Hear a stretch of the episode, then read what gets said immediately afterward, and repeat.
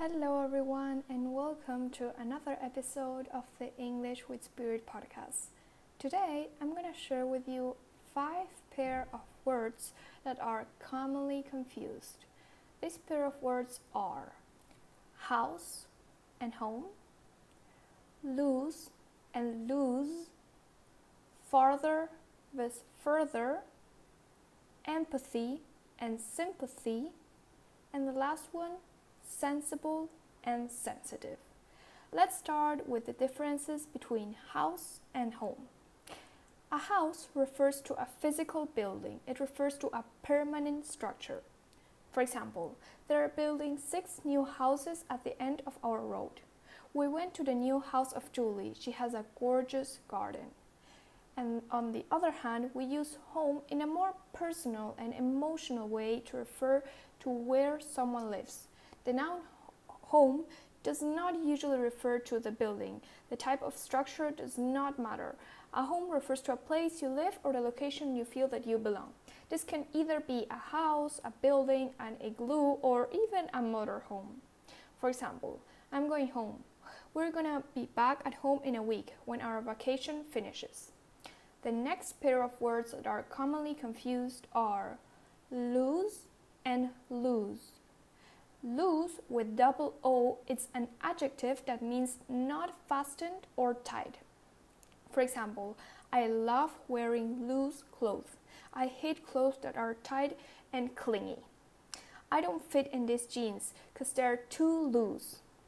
I have a loose tooth, so I'm gonna go to the dentist and get it fixed. And loose, on the other hand, is a verb and it's pronounced with a silent Z at the end. Lose.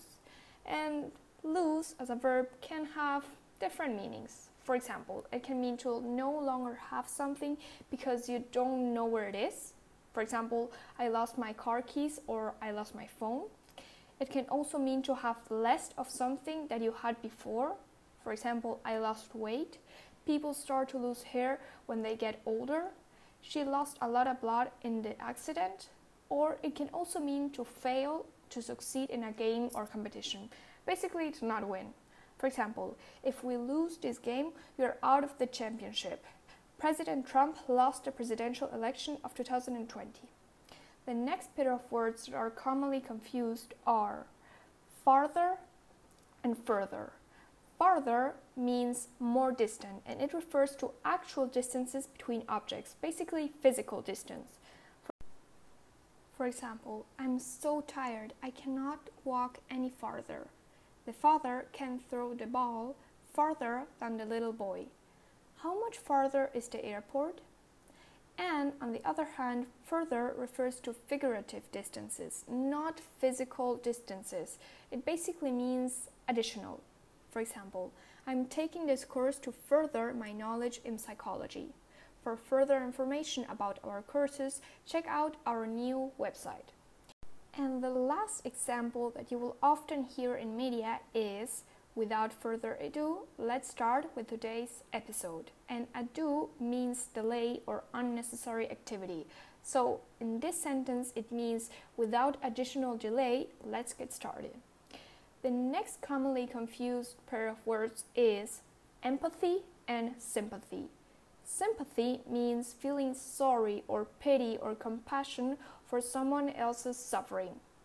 For example, we felt such sympathy for our neighbors who lost everything in the wildfires that we donated what we could.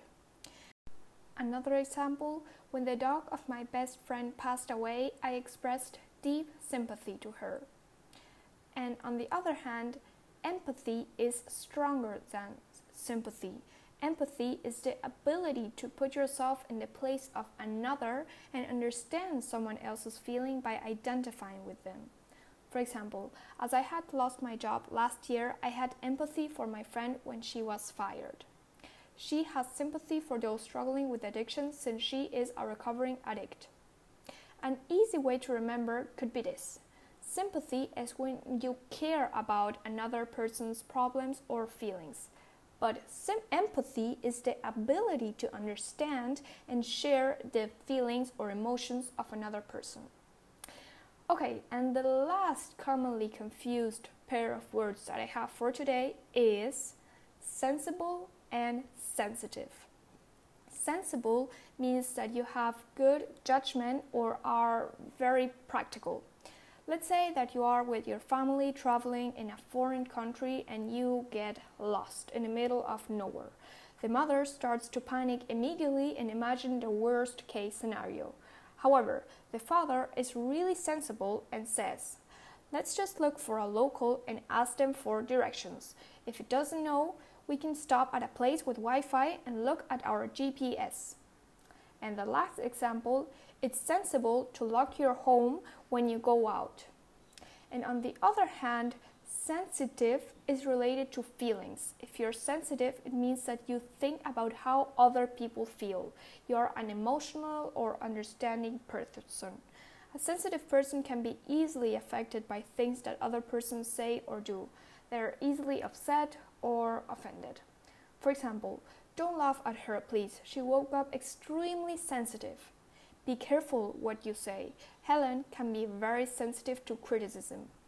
And that's everything that I have for today. There will be a part two tomorrow, and I hope you join me. I hope you like this episode, and I'll see you tomorrow. Bye.